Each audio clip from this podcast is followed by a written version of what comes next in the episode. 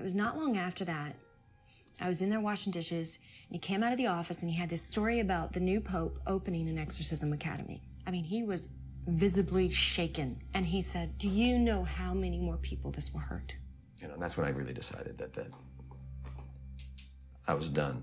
I had to get out of that. I'm not interested in participating in that whatsoever. I'm not anticipating in uh, what I want to do is expose exorcism for the scam that it really is, and that's why we're doing this. So if I can help expose it for what it really is, and save one kid from having a plastic bag wrapped around his face, that sounds like God's work.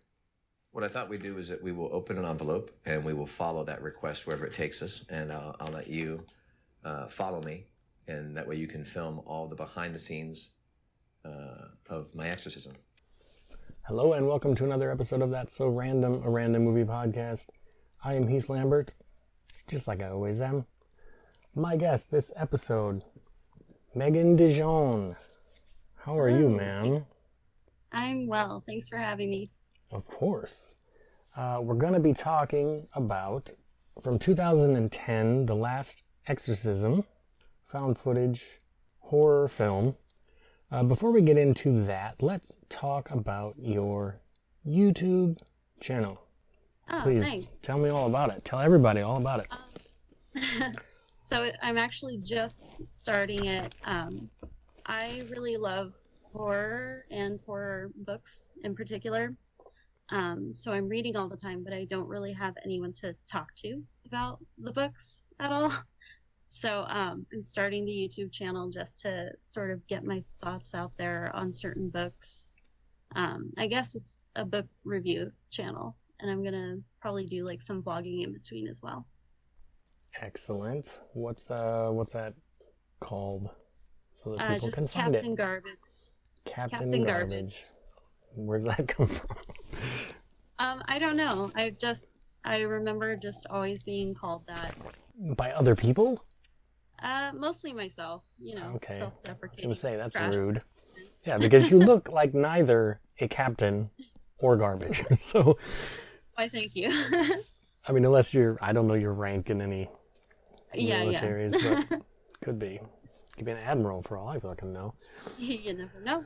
The Last Exorcism, the uh, a film that I saw in the theater when it came out, and I remember it was it was a situation where it was like I have two hours to kill. I've either seen everything else or I don't want to see anything else.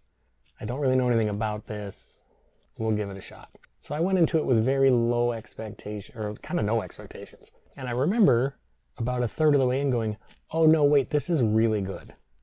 And that, keeping that feeling up until, and we'll get into it, but for me, I don't know how you feel, the last four minutes of this movie flushes the whole thing down the toilet. And I left that theater so angry. I completely agree. I was Okay, really, good. really excited when it first started. I was like, I think I actually really like this. And then, uh, yeah, the last few minutes, I laughed out loud. Yeah, I just, I couldn't believe. it's bad to the point that there's a sequel which I have not watched. I think I will I. now in the Mhm. next couple days, but yeah, I never bothered with it because I was so, felt so burned. I left Yeah. that theater so mad because I was ple- so pleasantly surprised that I was enjoying it as much as I was, and it's such a Mhm. great premise. You know, Right, yeah. a, a former like a preacher who kind of doesn't believe in God anymore, doesn't believe in demons or exorcism, but is going around and doing, putting on a show and doing fake exorcisms to Fraud. a make money. Yeah, he's kind of a fraud, but he's doing it for good reasons. He's not a bad Mhm. person. He's not. I mean, he's taking people's money, but he's Mhm. also providing them, as he says, a service. Because when he leaves, they feel better. they think he's actually accomplished something, even though it's all bullshit. Right. And then him stumbling into a case that is maybe not bullshit, and what do you do with that? hmm It's such a great. That's a great, great idea. And 95% of this movie does the most with it. But yeah, we'll get into it. Our main character is Cotton Marcus, who's played by Peter Fabian, who I think most people would probably know from. Well, now he's on Better Call Saul, but he was on Veronica Mars before that. And I think the first place I knew him from was Saved by the Bell the college years. He played one of their professors. So he's been around a while. He's always pretty good. Cotton is, yeah, like I said, a preacher. His dad was a preacher. He was, he did his first exorcism when he was 10 years old or something. Mm-hmm. but he's disillusioned and he's lost his faith because they had a he and his wife had a son who was born very premature is partially deaf because of that and probably some other problems as well and so he you know really questioned why would god do this? Like if anyone should have a perfect child it's me right? Because god should be blessing me but not so much. And then on top of that he started reading stories about exorcisms gone wrong where children were killed during exorcisms and, and died. And it as a new dad it freaked him out. And he's like well i'm done with this. Not only am i done with this i want to go and expose what's wrong with all of this so that no more kids will die hopefully. So right from the jump it's like that's a cool idea give me eight movies of that Right. rather Yeah, than was three more conjurings i'll take eight of those Oh no, I was just really excited about it. I was kind of hesitant. I I knew that it had come out. I was probably about 21 when it came out, um, and I didn't really think much of it. I just thought, you know, just another copy paste horror movie. Not interested. And then um, I watched it for the first time this week, and yeah, I was really pleasantly surprised. I was like, I think I really, really like this. And then it goes down. Yeah, hold on to that feeling. yeah, you wouldn't think much of it because it's, I mean, there's a gazillion exorcism movies out there, most of which aren't very Right. good. There's a gazillion found footage movies out there, half of which aren't very good. So putting those two together is asking for trouble, but I don't know.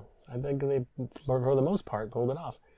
Yeah, it was, an, and it was furthermore, it was an autistic kid that he read about that died because they they wrapped like a plastic bag around his head for I don't know what part of the exorcism ritual that is, but I think I, I think that was actually based on um, some true stories.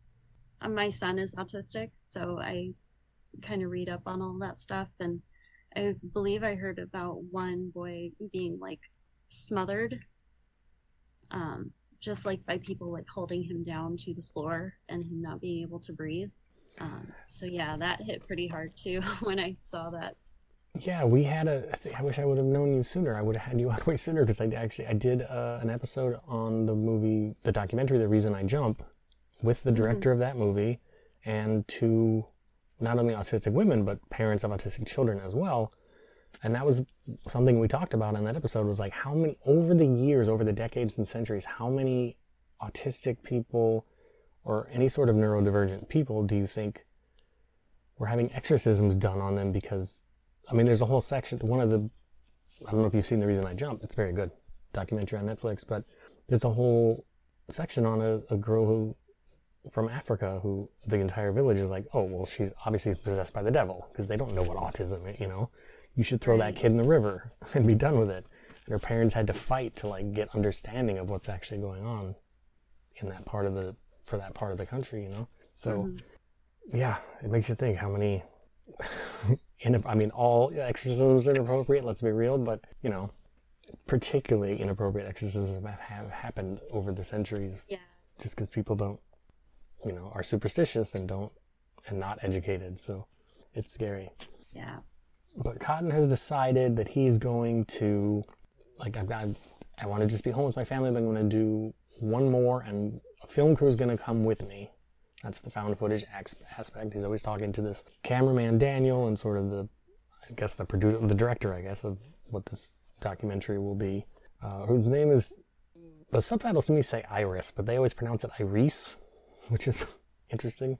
Just it's just spelled I R I S, but so they're gonna follow with him, and he's gonna like I'm gonna do one more. I'm gonna show you all my tricks and expose this stuff, and then I'm out. That's why it's the last exorcism. It's his last one, which makes you wonder how the last exorcism two would have that name.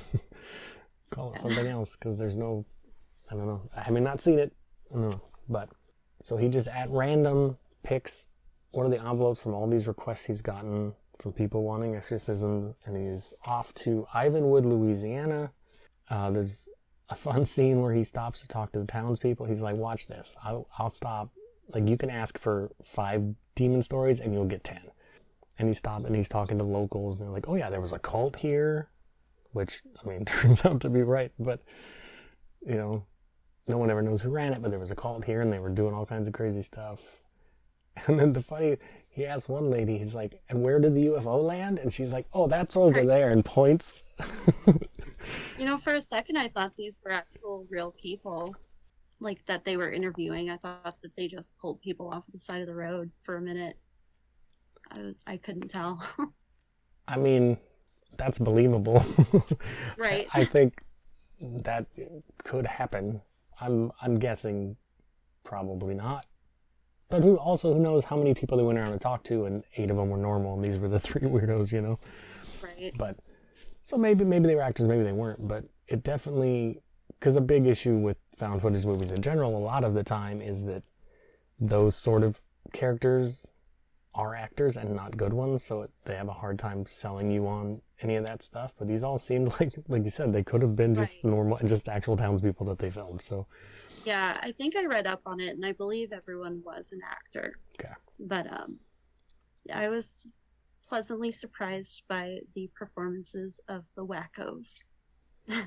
And I would say oh, everyone in the movie, really, all the performances, I Yeah. think everybody sells it pretty good. There's nobody that jumps out at me as being a weak link, sort of where it takes you out of the found, you know, the, the realism, quote unquote, of the found footage concept. Mm-hmm. But yeah, he asked the lady about the UFO and then is like looking at the camera, like, see, with this smirk on his face, and it's pretty funny. For a movie, there's a there's actually some decent funny stuff in here for a movie that gets very very serious eventually. Mm-hmm. Uh, so they're looking for the Sweetzer farm, and they can't seem to find it, which is where they're supposed to be going. And they see kind of like a teenage boy on the side of the road, and they're like, "Hey, hey, hey, hey, no, where's the Sweetzer farm?" But yeah, they're like, "Hey, man, you know," who, he said, "Well, I'm Caleb."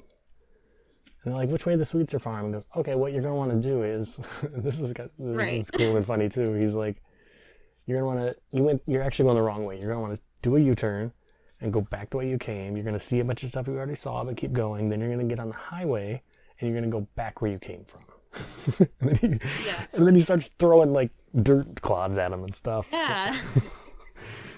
So clearly they're not wanted here. It's kind of as soon as he saw the camera crew in the car that he's like, no, no thanks. And that kid is Caleb Landry Jones. A lot of the characters in here, their character name and the actor's name are just the same. right. Um, Caleb Landry Jones, he played Banshee in X Men First Class.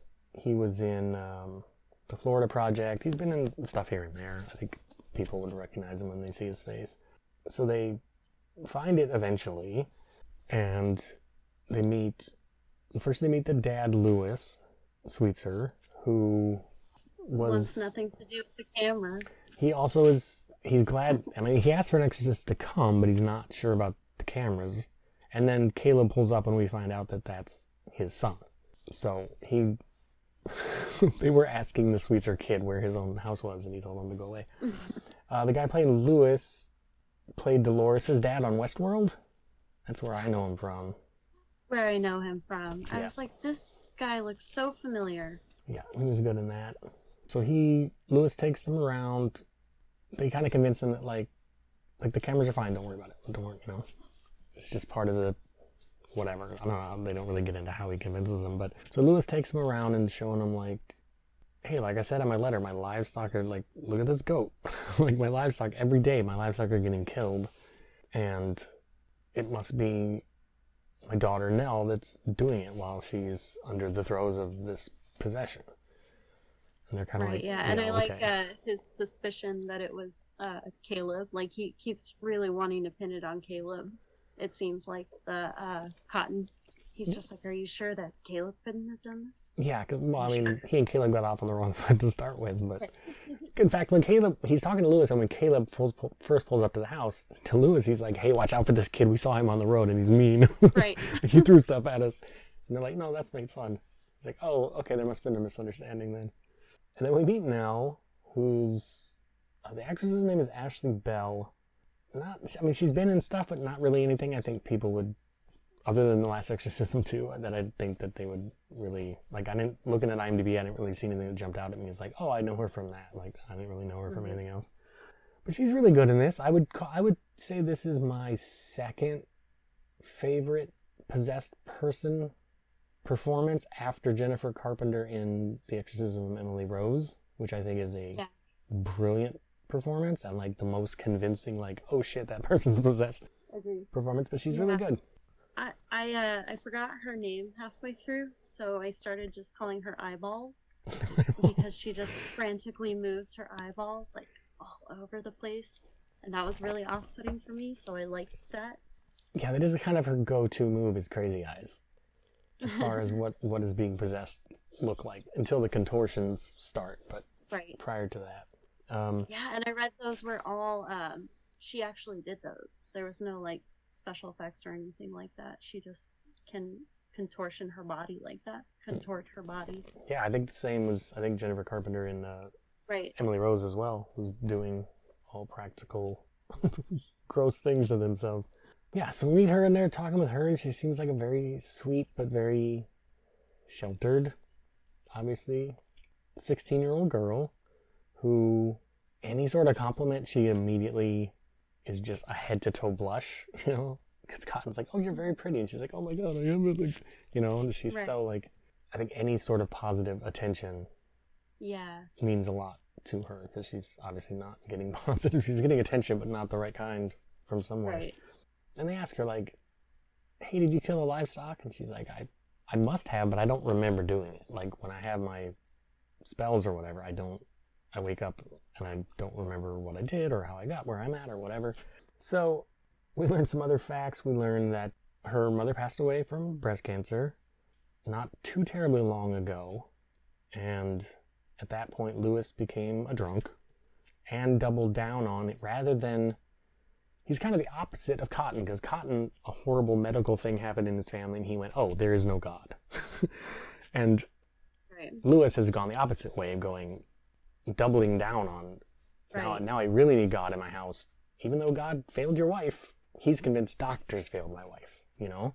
Yeah. so no I more hate that. doctors, more God, which is, I mean, I just wrote down I hate the dad like three times. I think you're supposed to because he's being set up as a bit of a red herring, Yeah. and he's certainly not dealing with his grief in a healthy fashion, Mm-mm. either for himself or for his children. But you know, you can feel for him a bit. You know, he definitely seems devastated by his wife's death, as you would be. Um, yeah. But then you learn things like he pulled Nell was they had a church that they were going to, and he quit going and pulled Nell out of the Sunday school because they were playing non-church music on occasion, which is so. I mean, that tracks so hard. like, it's possible I've told this story on the show before because I've unfortunately had a lot of Christian movies come up that I've had to do episodes on. But uh, I'll do a short version here. I I was raised not incredibly strict, but fairly strict Baptist. But we had a youth minister at my church who was the coolest guy, the nicest guy, but he wore like black leather jackets and drove a motorcycle and listened to real music too, you know? There's and always the cool mister. Right. And like, if there was ever a guy that you wanted to have talking to kids and trying to get them to think this bullshit is cool, that's the guy you wanted. But the church Right. elders, who were these old, you know, fogies, were like, "Oh, clearly he must worship the devil because he's look at him," and they and they didn't fire him, but it was basically like a fire. You're fired if you don't quit kind of situation. And that was mm-hmm. the moment I went, "Oh, well, I'm done with church because that's Mm-hmm. ridiculous." So that was kind of my the start of my maturing and growing out of that nonsense. But that's so yeah, that makes a lot of sense that he would pull her out just because it's not just hymns constantly. Right. There's a crucifix that was passed down to her from her mother, but she can't wear it anymore because when she does, it gives her like a rash or burns her or something. So Cotton, of course, is wondering how much of this is psychosomatic, how much of this is, you know, I don't believe any of this is real, but something's going on here. I was immediately like before Cotton had said anything, I was also like, oh, she's got a metal allergy. Because I have the same thing. Like I can't wear necklaces without getting like a horrendous rash. Yeah, there's there is that. I've known people with that as well. And it's also just like in well, she's also suffered a trauma and she's obviously having some sort of mental instability or problems. And that was the mm-hmm. whole. I hate to keep talking about another movie, but it, Exorcism of Emily Rose, the whole thing that the, the court case came down to was this was this girl was schizophrenic and no one would help her. Everyone mm-hmm. looked at because she was convinced that like I can't have schizophrenia. I must be possessed by the devil, you know, not wanting, and everyone going playing along with that rather than going, no, you need to go to the hospital. like, you know, we need to get you diagnosed and be seen by like professional science people, you know. So uh, that could be what this is as well. I wish we never found out, but we do. Yeah. So Cotton agrees to do a air quotes exorcism on her. Everything's cool. Caleb kind of takes him aside outside and is like, "Hey man, you're gonna do what you're gonna do. I'm fine with it, but just understand, because I've I've read about people dying doing this too, and if something happens to her, I will hurt you. Like no, look me in the eye, like a teenage boy, but like still pretty menacing. Like I don't Yeah. know, I don't know. I wouldn't feel good about that conversation, and Cotton doesn't either. He kind of walks away like, mm, like look me in the eye, I will hurt you. Do you understand what I'm saying? this is not a joke. So Yeah, he's a little scary. a little bit. He he because he's a little bit. He looks like a Children of the Corn, kind of, you know. Mhm. So they're sitting around, and Iris or Iris, I guess, is wearing these cool red boots, and they're they're complimenting Nell on her shoes. Like, oh, those are pretty shoes. And she's like, oh my god, thank you. And she's blushing, and then she's like, I really like your boots. They're very cool. And Iris, Iris is great. I'm, I don't care if it's Iris. I'm calling her Iris because that's a name. Iris is on the name. She's like, oh, you can totally have them. Here, put them on. They look good on you. And Nell can't believe it and is stunned, like, oh, that's too much. Why? She's like, no, I know that you can't find these anywhere. like, I'm from the big city. I can. These are a dime a dozen. I can go buy another pair tomorrow. You will never see these again once I leave this house. So Right. go ahead. You you can have them. She feels for this girl, you know, immediately. Yeah, I thought that was super cute. And it's also a very simple and elegant way to tell us a lot about Iris as a character. She's not just there to, to get the story, to mm-hmm. get the shot, whatever. Like, she immediately gives a shit about this girl and will Right. continue to increasingly do so to the point that it's, eventually she's kind of the only voice of reason left in this movie almost. Right. She really wants to protect her. Yes. So, for the first kind of, I guess, it's not a part of the exorcism yet, but I guess kind of the first test, Cotton's like, hey, Louis, go get me a pan of water. Just plain old water. Everything's cool. And they put Nell's feet in it, and then the water starts bubbling as if it's her feet are hot or something. And he's like, oh no, this is a bad sign. And he's looking at the camera like, "Mm, wink, wink. And Louis, of course, is beside himself, like, oh my God, I was right, you know? Right. And Caleb again catches Cotton outside and he's like, I saw you put something in that. So I don't know what you think you're doing, but I'm on to you. I'm not going to say anything because this might actually help her. But you're not fooling me, man. I saw what you did. And Right. Cotton's like, I don't know what you're talking about. Shit, I got to keep an eye on, keep this kid away from me. He's going Right. ruin the whole thing. Uh, there's a scene in the kitchen where Cotton has a book, kind of like a demonology book that he Right. has had since he was a kid. And um, I don't know if he just f- flipped it open, pointed a finger at random, or if he had one in mind already or what. But he's telling Louis, like, this is what I think it is. I think it's this demon, specifically Abalam, who will, who defiles the flesh of his the people he possesses and whatnot. So we got to take care of this. This is bad news. Really selling Louis on this stuff and giving him just the right amount of detail, you know, that it's not just, you know, that it's easier Right. to believe. Yeah. Yeah. It was uh he started talking about how um Abalam defiles girls uh, and that kind of like really set the dad off as as it would. um and that's kind of like his whole the demon's whole shtick. is It goes after uh, girls and young women. Yeah, which yeah, definitely hits uh, Louis in the sore spot. Could be for a number of reasons as we go through the movie. So then we get a, a very cool sequence of Cotton setting up his fake exorcism. Like, okay, leave me alone in the room for a minute, but the camera crew's still in there with him, and he's putting like invisible like fishing line on a. Well, first he walks up and he like shakes the bed. He's like, "Ooh, that'll shake real nice." And then he's setting up like fishing line on the on like a picture on the wall and all this other stuff. He's got a crucifix that has like a syringe of oil in it, so when he presses a button, smoke will come out. Mhm. And he's got these crazy like rings, these studded rings for his thumbs that are hooked up to batteries that run up a wire up his sleeve, which I don't 100% know what the purpose of that was, but he's got a whole bag of tricks and he's letting us hmm. see it so that we know, so the film crew and we as the audience know that like, okay, he's about to drop some science on these people. Oh, he's also got a sound effects box that does all kinds of like demonic growls and screams and all stuff that's hidden so that no one can see it, that he can trigger remotely somehow. So he performs this bullshit exorcism using all of these tricks. The I guess those rings must give her like a light shock, presumably, Yeah. because he like presses them into her forehead and she's like kind of convulsing. Not enough to be dangerous, I guess, but enough that she felt something Right. and she's yeah 'cause she's just kind of been laying in bed not too not really exhibiting like crazy possession signs so far but definitely the big pupils the big you know The eyeballs.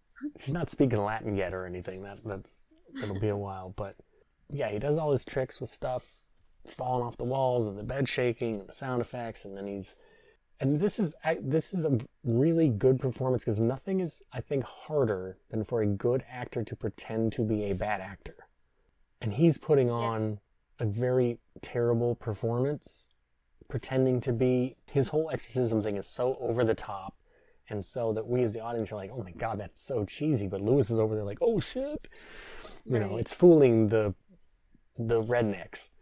But he did, yeah. Peter Fabian, the actor, does such a good job of pretending to be a bad actor because it's it's like just enough that we think it's cheesy but still within reality enough that you could believe Louis looking at it and believing it And being terrified. and being terrified yeah and he's also like I can't I can't get the demon out the normal way so I'm going to invite it like to come into me and then I can fight it. And he does like he's falling on the floor and he's flailing around and he's holding the crucifix and then the smoke starts coming out. And it's like okay great. now we're good. So he puts on a whole circus act for these people man and they well maybe not Caleb but Louis and Nell certainly fall for it hook line and sinker. So they're like oh hey cool we know we did it. Awesome you know we're gonna head back to our hotel now. But on his way out he puts on another little performance and he stops and he's like what's that? Like he's talking to god himself. Right. and he's like oh the lord louis the lord has a message or a prophecy or whatever for you. And he's like he knows you miss your wife and you're heartbroken but the bottle is not where the answer is. You need to smash that bottle and be there for your daughter and your son so even on his way out the door, he's already been paid, but on his way out the door, he's still trying to do the right thing and actually help Right. these people. He doesn't want to just leave knowing, okay, great, but this guy's still a drunk and who knows how that's going to go. So he Right, still yeah. convinces him the Lord wants you to quit what- drinking. That's very cool and that's a very telling character moment for Cotton where that reassures us that like, yeah, he's taking their money, but he's he really does have everyone's best intentions at heart. Right. Um, so they go back to the motel. Camera crew, or Iris and Daniel, say goodnight to Cotton and leave him in his room. Then there's a long shot. You're wondering what the hell is going on. There's a long shot of just the parking lot, and then Iris hauling ass across the parking lot and up the stairs. Because I'm presu- we don't see it, but presumably she just got a call from Cotton, and when they get there, Nell is in Cotton's motel room, which is miles away from the Sweetzer farm. And they're like, what the hell? How did she? I don't know how she got here. I woke up and she was standing here. Somehow Yeah. she followed us to our motel. Did we tell them where we were staying? No, we didn't. How did she even know where we were? How did, did she walk here? What is happening right now? And she's in a full sort of catatonic state where she won't even, Right. she's not even talking to them. She's just staring off into space. So they grab her and go to the hospital like a smart person would do because these are smart people. Right. Well, she's mostly catatonic, but then she starts she starts trying to take she has like a very loose kind of shift sort of nightgown thing on, which she starts trying to take off. And Iris is like, no no no no no no don't do that and goes to like try to stop her and then Nell starts kind of trying to make out with her. She's like licking her shoulder and like pulling her down on top of her like so something is very very that Abalam. That damn Abalam. Yeah, because this super shy girl that if you even look at her like blushes and turns red is doing some wacky shit right now. So they're like, okay, this is worse than we thought. We got to get. We're taking her to the hospital. Well, she also pukes, Right. Yeah. which I don't care Mm. for. I can handle gore. I can handle, but vomit is not my cup of tea, and I don't like looking at it. Agreed. no, thank you. It's not like crazy projected, but it's like she's drooling out oatmeal, but it's still gross. Mhm. It's probably the grossest thing in this movie. To me, anyway, it's the grossest thing. So they get to the hospital, and here's the thing: I did an episode with the uh, lovely ladies from the Fright Mike podcast on. Well, it was I was on their show, and we talked about the taking of Deborah Logan, another found footage possession movie, uh, in which camera crews are just allowed to come into a hospital and set up cameras wherever they goddamn please and in people's hospital rooms, and we call bullshit on it. And I'm glad to see hmm. this movie. Camera crew tries to come in, and the nurse at the head station is like, "You cannot bring those cameras Shuts in it here." down immediately. Yes. like you can stand over there and film, but do not come in here with that camera. I would love it if you shut it off, but at least stand over there because it's not happening. Which is how it would be. Hospitals Right. don't love that. So, a much more realistic portrayal than Deborah Logan gave us. Doctors check her out and stuff. They do a sort of minimal amount of tests before Louis shows up, and Cotton is trying to convince Louis, like, I don't know what happened. I don't think this is the demon now because I took care of that. Remember, you watched me do it. This is something else, and she should really stay here and get like some tests done, A psychiatric treatment. particularly psychiatric tests. And Louis is a very like, he's almost a Scientologist. He's like, you know, right. psychiatry is not of God. That's of man. Like, okay, and Cotton's trying to tell him like, okay, but neither are like cures for cancer or any other medical treatment. Like, man came up with that, and we still, but he's not hearing it. He's not having it. Pulls Nell out of there. It was so frustrating.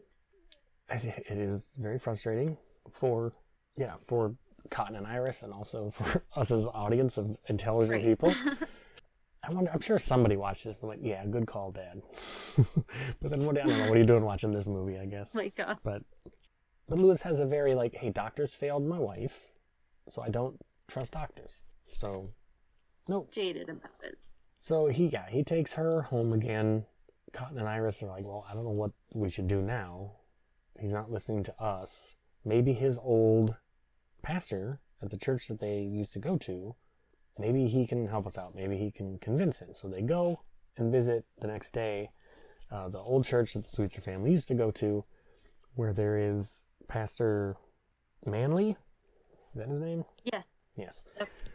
Pastor Manley. We also meet this, and again, she feels like a very natural, not an actress, just like a very. When they first come in, there's a, a very large woman who, with a with a very much a southern accent, who's like, oh, you know, oh, he's in the back. I'll take you over there. Am I gonna? Be, you're making a movie. Am I gonna be in the movie? That's crazy. Yeah. And so you don't think much of her. You don't think she'll be, you'll even see her again, but boy, will you. And so Cotton sits down with Pastor Manley and is like, hey, this is what's going on over there. I, I tried to talk to him. He's not listening. Maybe you can convince him. And Manley's like, I don't think so. Because last time I saw him, I haven't If seen you Nell. recall. Yeah, I haven't seen Nell in two and a half years since he pulled her out of Sunday school. And when he left, there wasn't like a physical altercation, but there was shouting. Like he was not happy with me. And we haven't seen hide nor hair of the family since. So I don't know that I'm, you're barking up the wrong tree. I don't know that I'm really going to be any help to you at all. I know somebody, or his brother in law, or somebody, he knows somebody who's like in psychiatric circles at an actual like hospital in a big city. I'll get a hold of Mhm. him. But beyond that, I don't know, you know, I don't think I'm the guy for the job. But he, but he also says, and it feels important, he says, back when Nell was here, she was a vibrant and happy girl. Which, of course, Cotton and Iris are immediately like, well, that's not who we met. we met a whipped dog, kind of, you know. Um, so, whatever. And now she's homeschooled. So, she's been very sequestered and very cut off from anyone aside from her dad and Caleb. So who knows what's going on there? Probably not good. Ever. So Cotton and Iris and Daniel head back to the Sweetzer farm. They find when they pull up, Louis is chasing Nell through the woods for reasons that we don't know immediately, and we think I mean, it kind of looks like he's about to hurt her or something, but he's just trying to mm-hmm. sort of get her under control because when they get in the house, they find that Caleb has a real. You want to know how I got these scars? Joker, because Nell Healthy smile. yeah, Nell was having a yes, Nell was having some kind of a, a fit or something, and uh, Caleb was trying to uh, hold her down or contain her or whatever, keep her from hurting herself, and she grabbed a knife and cut him, cut his face. It's a deep gash, like yeah, he's got like a Joker, a little more vertical, but Yeah. a real Heath Ledger's Joker look going on now. So Caleb gets hauled off to the hospital, and we kind of don't see him again until the very end. He's kind of out of the picture Which now. me a little bit because the dad is immediately like, I have to take him to the hospital. Like, why why don't you pray the cut away a little bit? Yeah, well, I guess even he knows the Lord can only do so much. Right. when there's blood coming out, maybe it's time to go get some stitches. And they're asking Caleb like like what happened? Can you write write, write down for us what happened? But all he writes down so Louis and Louis takes Caleb and they go to the hospital, leaving our Trepid trio, intrepid trio, alone with Nell. And the note that he left, that it, all he wrote for them on the note, covered with his own blood, says, "Don't leave her alone with him," meaning Louis. So it's Right. like, well, okay, that's that's probably not good. Much. Well, no, he doesn't take. Caleb must go with someone else. He must just go in an ambulance or something because Louis does leave at some point, but it's not yet because when they go to find talk to Nell, they find that Louis has chained her to the bed. Right. So he's still around, I guess, at this point. He must have left right. He must have chained her to the bed and then took Caleb to the hospital or something because he's not there now because they immediately unchain her from the bed. Because they're like, that's that's not okay. That's not good news. Yeah, no. That's not the way to deal with this. And they're asking her, they say, Does Caleb ever hurt you? And she says, No. And then they said, Does your dad ever hurt you? And she doesn't answer, which is also not a good sign. Right. All signs are pointing to Louis here for now, Mhm. and it's bad news. Which is an interesting take because that's the more, you know, set aside the supernatural. If all of this is medically explained, then the real horror here is shit like this. You know, trauma and drunken dads and you know I don't I don't necessarily love incest being inserted into things willy-nilly, but Right. you know, that's scarier than demons and devils and you know, cuz that's the real world Agreed. scary shit, you know, that you need to be on the lookout for. So Cotton and team are downstairs and they hear some thumping from upstairs and they're like, well, Nell's up there by herself. Well, because not only was she chained to the bed, but Louis had locked her in the bedroom from and locked the door from the outside. And they're like, that's not cool. That's not cool. We're not going to lock that door for now. and they get For now. upstairs and Nell is just standing creepily at the end of the hallway looking at them. And they're like, oh, is she sleepwalking? What's going on? And then she runs into the bathroom. They chase her down, and they get in there, and she's drowning a baby doll in the full bathtub, but also making baby sounds. Because like the doll, the doll's too old. It's not like a talking doll. Plus, it's underwater. But you hear like a baby crying, and clearly it's Nell making those noises herself, which is creepy as fuck, and also Yeah. confusing for our heroes, because that's not Yeah, something she should be able to do. That was probably my favorite um, scene in the movie. I really liked. She was just terrifying, like standing at the end of that hallway and then slowly just sort of walking and then running off to the bathroom.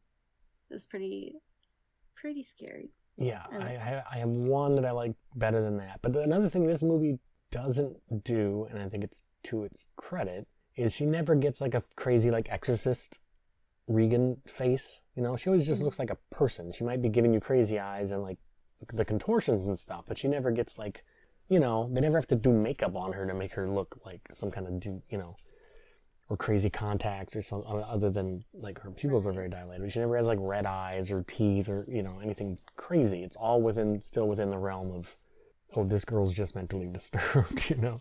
But they do they do have to question like how is she doing that because they play the tape back. They get her kind of calmed down and back in bed, and Iris plays the tape back for them. And not only was she making the baby sounds, but she was also speaking in Latin, and she shouldn't know Latin, So there's that.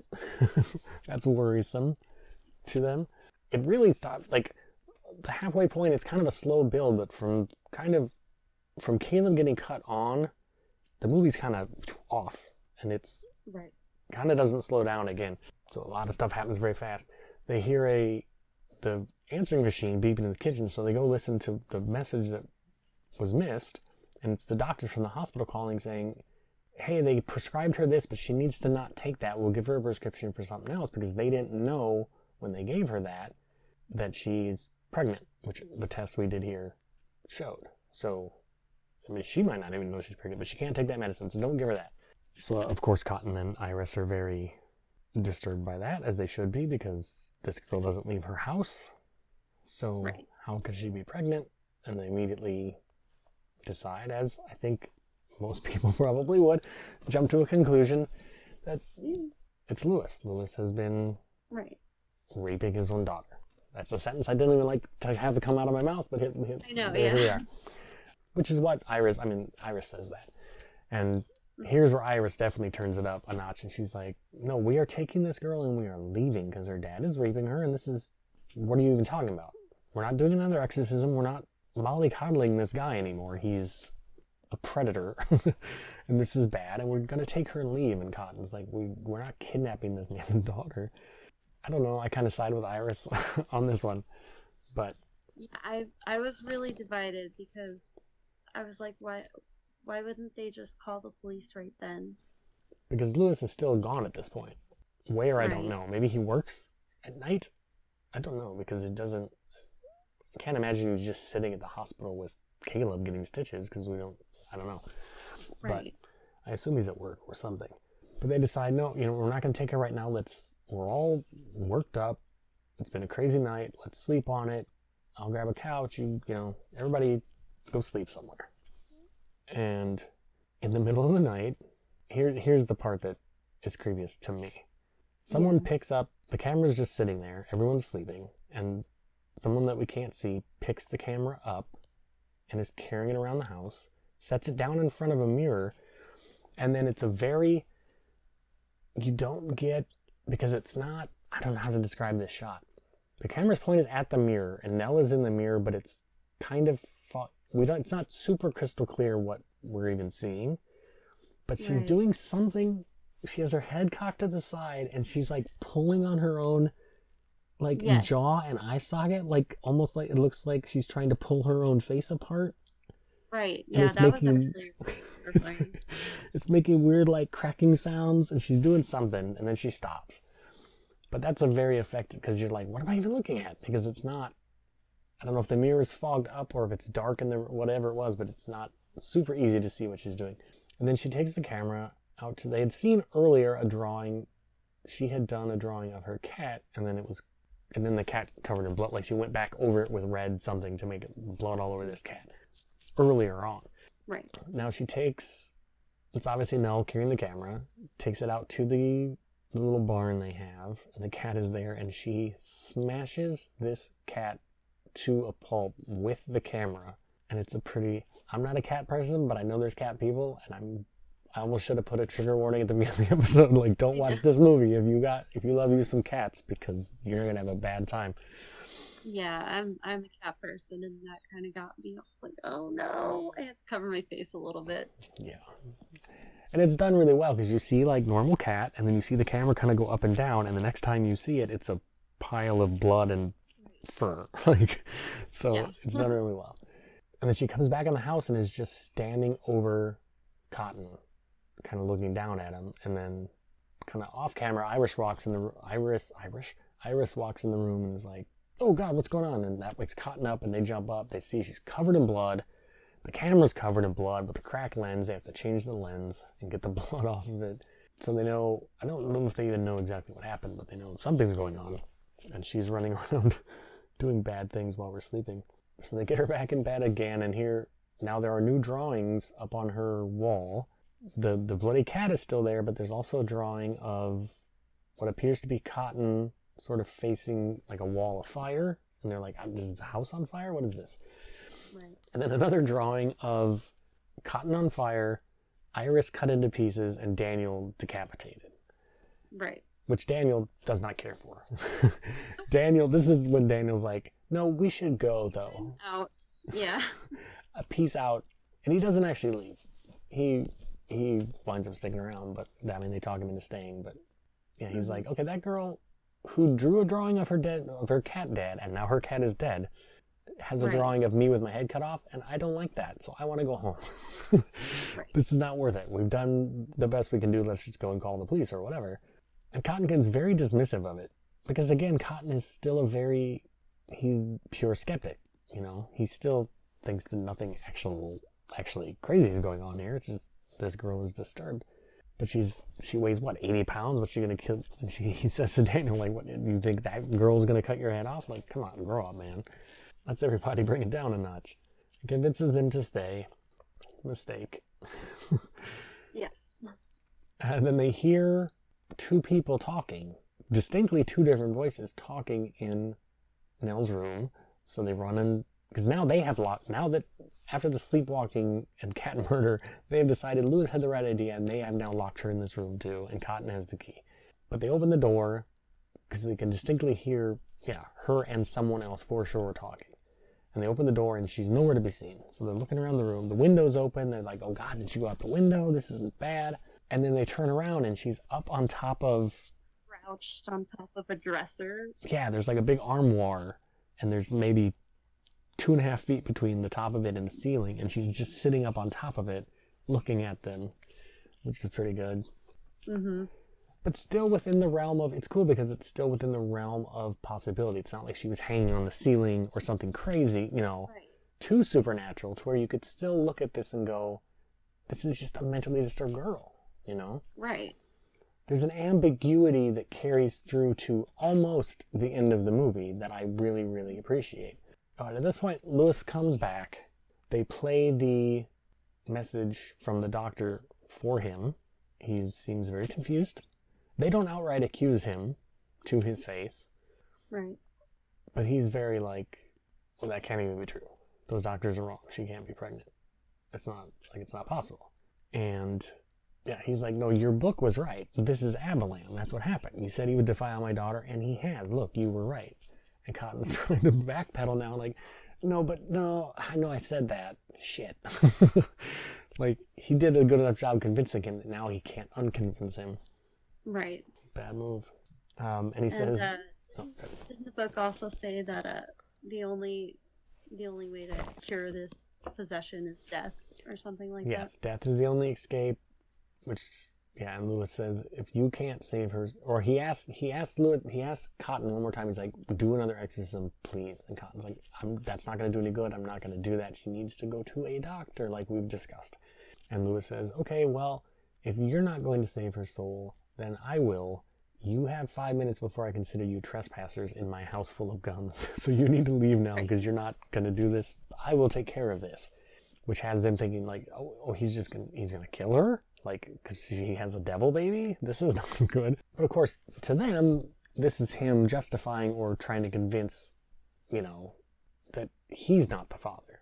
Right. So he takes a couple minutes to go out and kind of talk to the wife. Her grave is there on the property, I guess. Um, and while he's outside, they're like trying to formulate a plan. Like, okay, what do we do? Yeah, he has a lot of guns. He could come in here and kill us. like he kind of threatened to. So what? Now what do we do? But also, he's going to. He's probably going to kill Nell. So what do we do? They lock him out, which does not work because he clearly has a key to his own house. it it keeps him. Very long. No, it keeps him outside for eight seconds, and then he's you can hear him unlocking the door. So there's a bit of kind of a, a chase scene going on as they're trying to dodge him. And then the power goes out, and you don't know if Louis cut the power or the power just went on its own or what's going on. And then they hear a bunch of banging from upstairs, and they hear Nell screaming. I guess this is where she's on top of the armoire, not the scene before. At least according to my notes, anyway. But she jumps down from, or Cotton gets her down from there, and she cuts. She has a knife from somewhere and cuts his hand open, and runs off again. Kind of, like, not crazy exorcist crab walk, like upside down, but like, is scooting backwards, away from them down the hallway, which is cool. Um, so she's running around the house with a knife. it's clearly having problems. Louis is running around with a gun, so this is a bad, bad situation. They get downstairs, they can't find her anywhere. There's a bit of looking around the house. You're expecting jumps. There's another, not, there's kind of maybe only one attempt at a jump scare in this, which I deeply appreciate because that is the laziest shit. Yes. And I hate that. I mean, when done well, you know, I'll take one here and there, but there's movies that's that's all they have. I'm looking at you, Banshee chapter, um, which I just did an episode on a couple weeks ago, and yeah, this really only has one that's that's coming up in a bit. But if anything, it's the opposite of jump scares. It's kind of very slow burn, slow, you know.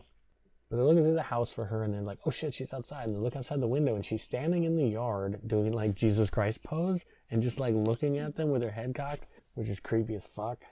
Oh yeah, that was terrifying. And then she runs off again. So they're trying to, they're chasing her down. They go out to the barn looking for her and they can't find her. When they come out of the house, she's sitting on the front porch, just sitting there. And so Cotton walks up. Oh, here's where the jump scare kind of is. Like they get closer to her and she seems fine. And then she kind of like growls and jumps at them, sort of at the camera and knocks Daniel down or whatever. But they get a hold of her. They drag her in the house. They're kind of, you know, holding her to keep her from hurting herself. And Louis comes in with a shotgun, and she's saying to her dad, Shoot me. And he's pointing a gun at her, and she's saying, Yeah, shoot me. Which, I don't know. If that's her, just, you know, she's having a mental breakdown. If it's a demon, maybe it's better to torture this dad by having him kill his own kid. Who knows what the motivation there is, but. And it seems like Louis might take her up on that offer, and that is enough to push Cotton to be like, okay, stop, stop, stop. I will do. I'll do it on the exorcism like you wanted. Okay, just mm-hmm. can everybody? Can you put the gun down? Can everybody like fucking chill the fuck out before somebody gets killed? And that's his. That's his whole thing. Was like I'm doing this to avoid getting any of more kids dying because of exorcisms, and now here I am in a situation where it's possible that no matter what I do, this kid, if I don't do the exorcism, her dad's gonna blow her head off. Right. And if I do do it, what li- what links am I going to have to go to that this is good enough for the both of them without hurting her? So, or having her hurt herself. So he's really stuck, our poor Cotton. And so now the the the for real last exorcism happens. We're out in the barn. They've got her chained up, just just her feet, um, and she's kind of huddled on the ground. He's doing his whole spiel, but minus the acting now. Like he's doing it for real. Mm-hmm. He's not putting on the big show. This is Cotton, like old Cotton, old preacher Cotton, who takes it, who takes this shit seriously, and he's trying to do it the right way. Just in case, maybe I don't know, but Yeah. So he's carrying on the exorcism. There's a lot of chat back and forth between Nell and him. Her voice is very.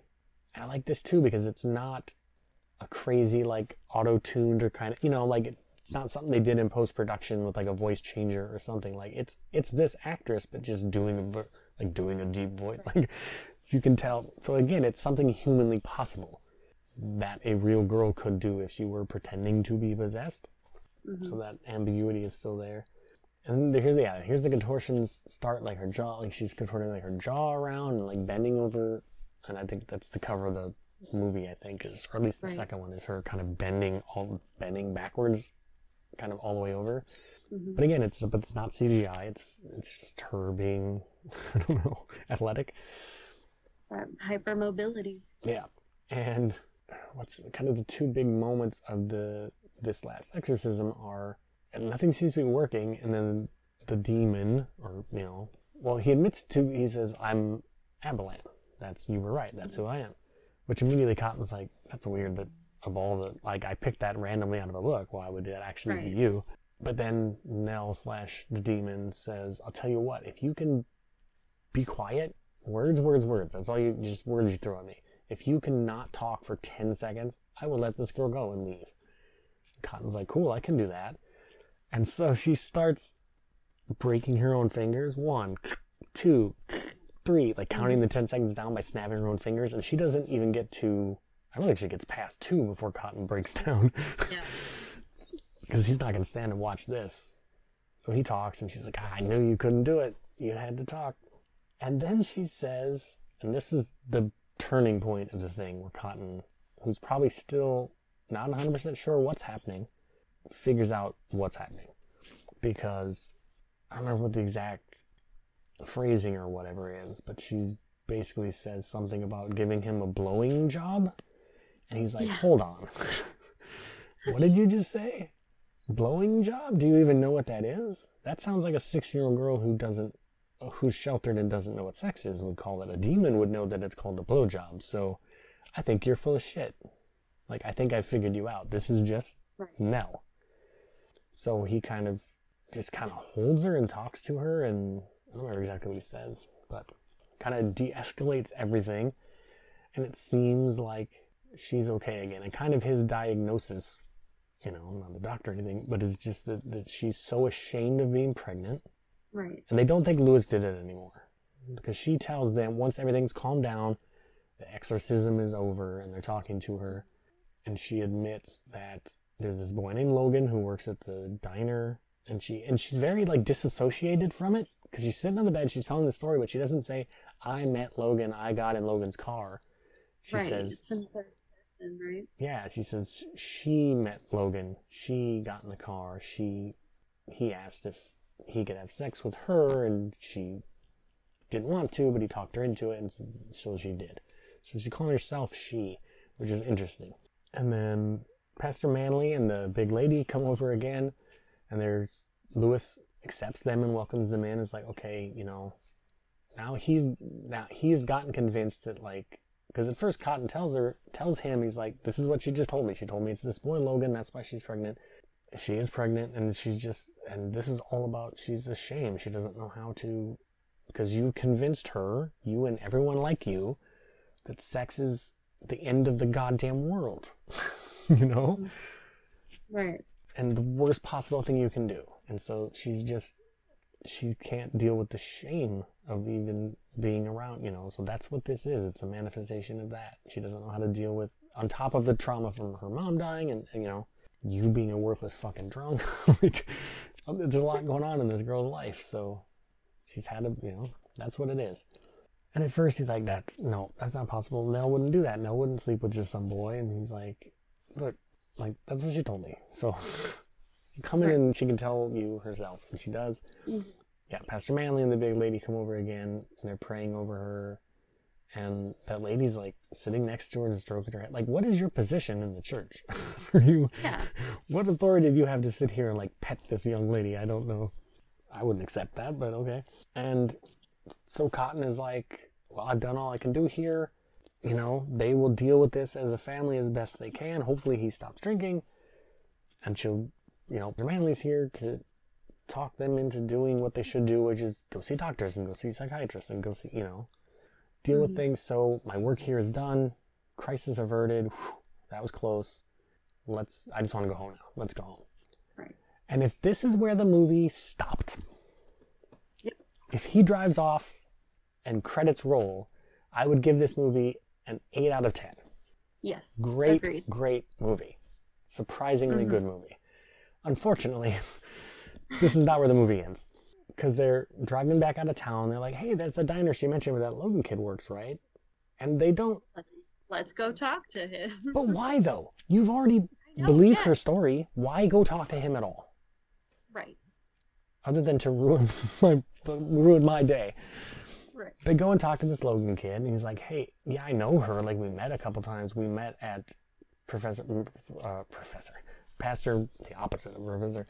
Pastor Manley has these like parties for teens at his house, and it was just like I don't know, a couple months ago or whatever. And I, like, I met her, but I definitely that's definitely not my kid. I promise you. And Iris kind of just intuits from I didn't pick this up off him, but Iris must have real good gaydar or something because she's like because you're not interested in her or anyone like her, right? Or something like that, you know. And he's like, yeah, because Logan is gay. Did not sleep with Nell at all. So now they are very confused by that. And also the fact that, hold on, didn't Pastor Manley say that he hadn't seen Nell in two and a half years? But now we find out she was at his house? Also, why is he having teen parties at his house? That's weird, right? That doesn't sound good. So they decide something is amiss here. We're going to drive back to the farm and talk to Manley about this and get to the bottom of this. You should have just kept driving for your sake and for mine. Call the police or something when you get to where you're going. Also, call the police. like I know it's two. I know it's 2010, and we maybe weren't cell phone crazy yet, but there were cell mm-hmm. phones, and you were just at the diner. I'm sure there's a payphone or something. What What are you gonna do here, other than ruin this movie? But so they go back to the farm. They can't find anyone. The lights are all off. They go in the house. There is now rather silly looking satanic writing all over the wall. Like it's the kind of shit teenagers would do, like at a park. It's Yeah, six six six pentagram. and pentacles. Some of them, some of them are like the rune kind of stuff. Looks, you know, a little advanced, but yeah, it mostly looks like just shit teenagers would do. It's like graffiti, teenager. Yeah. and that's pretty silly looking. It's just in Nell's room, but it's everywhere. So now they're like, what the fuck? So they go out. Nobody's in the barn. They see a big fire off in the distance, kind of in the woods or in a clearing in the woods. Once you go through the woods, so they go out to check it out, and here we get what I call the exposition from the bushes. I feel like this.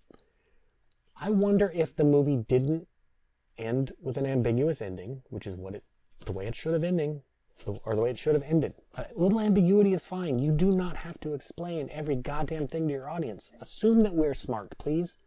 Exactly. Don't assume I'm an idiot, because I'm not. And I can handle some ambiguity. I like it. I like to be able to leave the theater and talk to my friends and be like, what did you think? Did you think it was real? Did you think she was faking it? Oh, yeah, that's interesting. You know, let us have a conversation. No.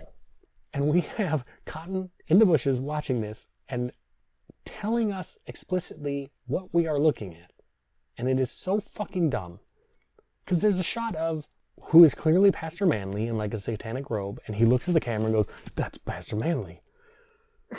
And then there's Nell on an altar with the big lady like between her legs. And he looks at the camera and goes, Is that Nell? That's Nell on that altar. Oh, is that Louis? And they cut to a shot of Louis tied up. They have him tied and blindfolded to a thing so he won't interfere. That's Louis. Stop telling. I know. I've spent the last 80 minutes with it. these characters. I know their names. Why are you explaining this to me? Right. It's so infuriating. And then Nell gives birth to a weird little screechy demon baby thing that they take off and just like wander off with. Do they throw in the fire? Is that why the fire gets so big? Yeah. They they throw it in the fire and then it just goes. Yeah, the fire gets gigantic. And Iris and Danny are like, cool, we're out. we're leaving. Come on, Cotton. Cotton's like, no, this is my moment. Like, this is why I'm here. Also, there was a drawing of this, in case you forgot from earlier. So he grabs his crucifix and he, like, no, I'm putting a stop to this. This is not happening on my watch. And then marches towards the fire. Then the fire turns into, it's not too crazy, but definitely a CGI kind of demon face thing. It's a little subtle, but shouldn't exist in this movie at all. And then, yeah, the fire kind of whooshes out and overtakes him. Iris and Daniel run off. Iris is immediately grabbed by like two guys with axes who just Right. hack the shit out of her. And then we get this stupid, the worst thing in any found footage movie, which is like 90 seconds of someone just panting and running through the woods as the camera bounces around all over the place and you can't see shit. Which is exactly Which what I this movie. Yeah, I hate. always- Why would you keep filming? Well, there's that. Drop that camera, number one. Right. But also, but the movie had done such a good job avoiding this shit Mm-hmm. for the whole movie up until now, you know? God. And he, yeah, he hears something, he looks over, and when he looks back, it's Caleb with the bandage on his face and a sickle, who apparently is part of this cult and it was part of his plan this whole time. Maybe he's the dad of the, who knows? Or maybe it's actually the devil or Abalam. I don't Right. know. But he cuts Daniel's head off, and the camera falls, and then we get end. credits. and I'm throwing stuff at my TV.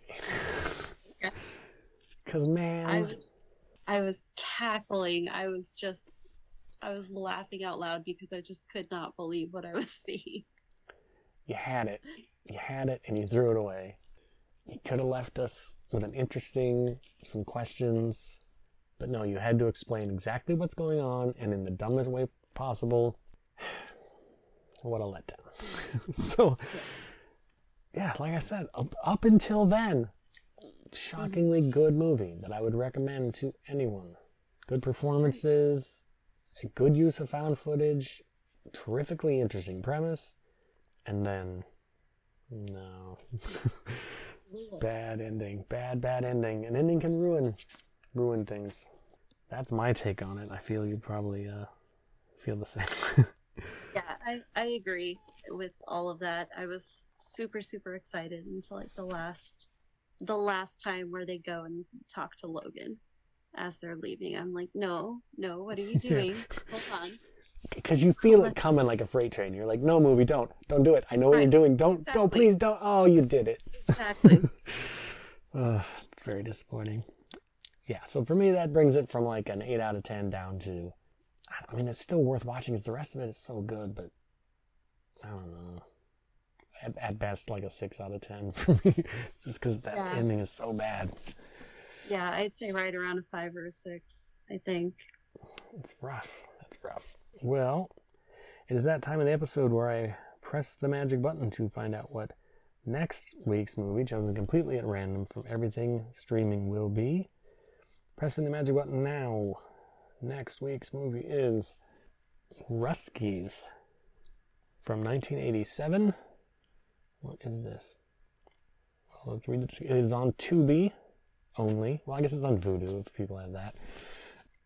A group of American boys discover a Russian sailor washed up on the coast of Florida and decide to befriend him, assuming he is friendly and will bring them no danger. Okay. 1987, starring Joaquin Phoenix as a Oh. little kid. Huh. Back when he was Leaf Phoenix, I believe, before he changed his name. Hmm. I feel like I've heard of this because I'm a kid of the 80s, but maybe not. I don't know. Russkies from 1987 on Tubi. That is everyone's homework for next week, should you choose to accept it. A very different movie from this one, that's for sure. Thank you for being here. Everybody go check out her YouTube channel. I expect good, uh, big things from it. Uh, where else can people find you, uh, socials wise? I'm on Instagram, Twitter, YouTube. Um, I'm all just it's all Captain Garbage, Captain underscore Garbage, on all of those things. Uh, I don't, I don't post a whole lot, but you know I I feel like I could get into it more recently with the YouTube thing starting up. Well, I'm just hoping. I am, as always, at Heath Lambert78 on Twitter. The show is at That's So Random P2. The show has an email address for all of your gripes and grievances, or maybe you want to say nice things. I don't know. It's uh, That's So Random Pod at gmail.com.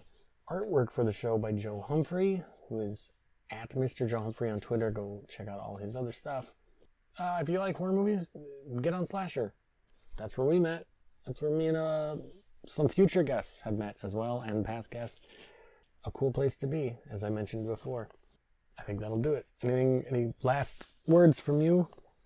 No, if I could recommend a book, maybe Sure. um, that this reminded me of. If you haven't read it, um, I just finished it recently. It's called The Hollow Ones by Guillermo del Toro and Chuck Hogan. Um, there's a really cool uh, Louisiana exorcism scene in that book as well.